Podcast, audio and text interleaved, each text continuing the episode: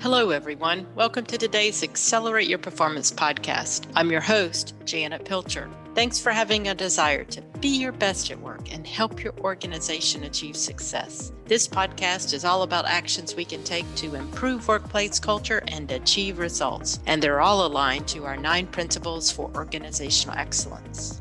Feedback is a gift, or is it?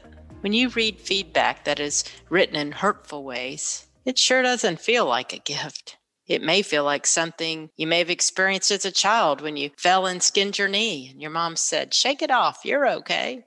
But it doesn't feel okay, even as you try to convince yourself that it does. It stays with you and lingers over time. When giving and receiving feedback, our goal is to make feedback feel like a gift. Let's dig deeper into this topic by using our Service Excellence Survey process as an example for ways to make feedback a gift. We administer a Service Excellence Survey for our partner organizations. The purpose of the survey is for leaders of the organization to provide feedback to their peers who are also leaders and who lead a service unit within the organization. For example, service units include human resources, financial services, I T, and so on. Our partner organizations choose the units they want to include in the survey. Leaders respond to five categories when assessing the level of service for each unit. Accessibility, can you reach a live person or use an electronic tool to reach someone? Accuracy, do you receive the right product, service, or was a variation communicated? Attitude, was it a nice experience? Did you receive service with a smile?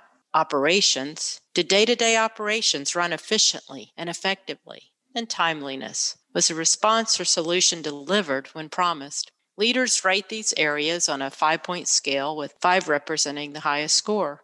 They rate each unit in the organization on the five attributes. We ask leaders to consider the rating they assign over a specific time. So if the survey is completed annually, the leaders are providing a summary rating of services provided by the department for the past year. If the organization administers the survey twice a year, let's say, the leaders rate the departments from one administration to the next. When department leaders receive their service excellence results, they roll the results out to their teams and select one or two improvement actions to work on. During the year, leaders continue to check in with other leaders on how they're doing by completing service rounds. More on that in a later episode. This tactic is one that is most meaningful in ways to improve internal service to each other in our organizations. What's most important in this episode today is helping leaders provide feedback on the Service Excellence Survey, and to do so in a constructive way that helps units develop improvement actions to work on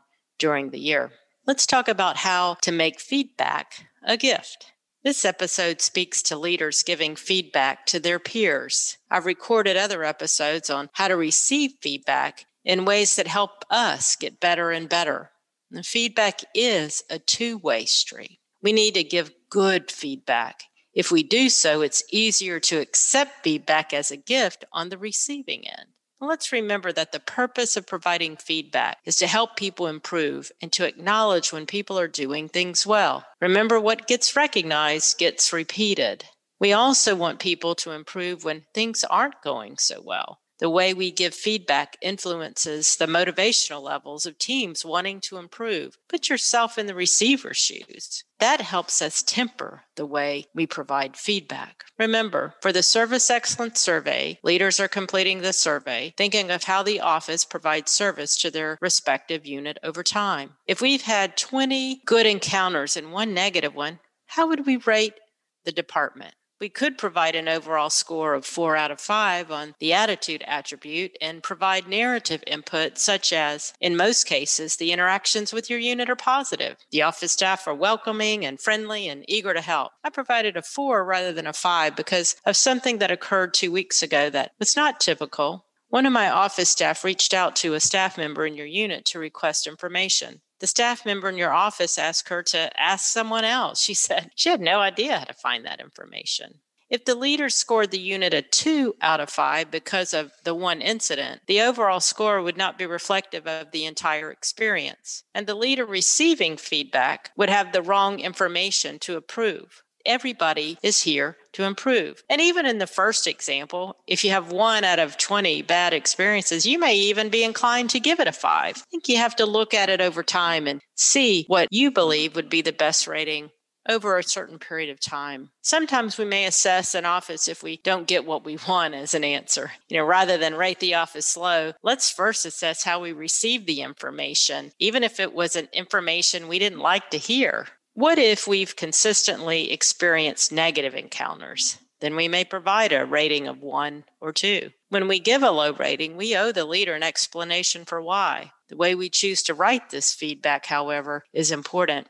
Here are several recommendations as we're giving feedback. Keep feedback simple and specific, and care about people when you're providing feedback. When leaders receive hateful and hurtful feedback about them or others on their team, it's difficult to review that feedback with the goal of changing behaviors to improve. Think if you were a leader and read this statement about your team. I'm not sure where the staff in your department is trained. They're rude and incompetent. People are hurt by this type of statement. They also don't have anything to work from to improve. Be specific with comments and keep from using generalizations such as, all the staff in your department have poor attitudes. If providing anonymous feedback feels freeing to go off on people, we're probably not doing something right. How can we provide constructive feedback for a job well done or actions that need to be improved? If it helps, think about following a common approach called S B I, situation, behavior, impact. S B I can be used for positive and constructive feedback. So situation, describe a situation that occurred. Behavior, describe the behavior you recognize. And impact, describe the positive or negative impact the behavior had on others. As leaders, when we provide feedback to other leaders, we are the role models for everyone in the organization. Of all surveys we administer, the feedback on this survey can serve as a model for how we give peer-to-peer feedback in a highly productive and helpful way. Feedback is a gift. When we provide constructive feedback to acknowledge jobs well done and information on how people can provide better service to others. Most leaders want to do a good job leading their units and providing great service within their organizations. When we are the giver of feedback, let's own the type of feedback we could provide to help our colleagues recognize good work and improve in areas that make them and the organization better. Feedback can be a gift. It's as important to the giver of feedback as it is to the receiver of feedback for this to occur. Be that leader who gives this gift to your colleagues to help them and their teams achieve their goals. That creates a win-win for our organizations.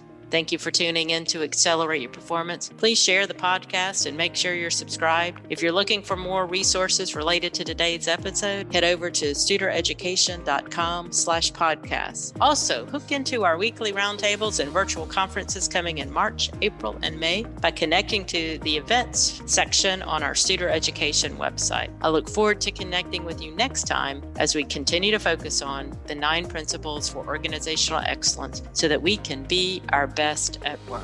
Have a great week.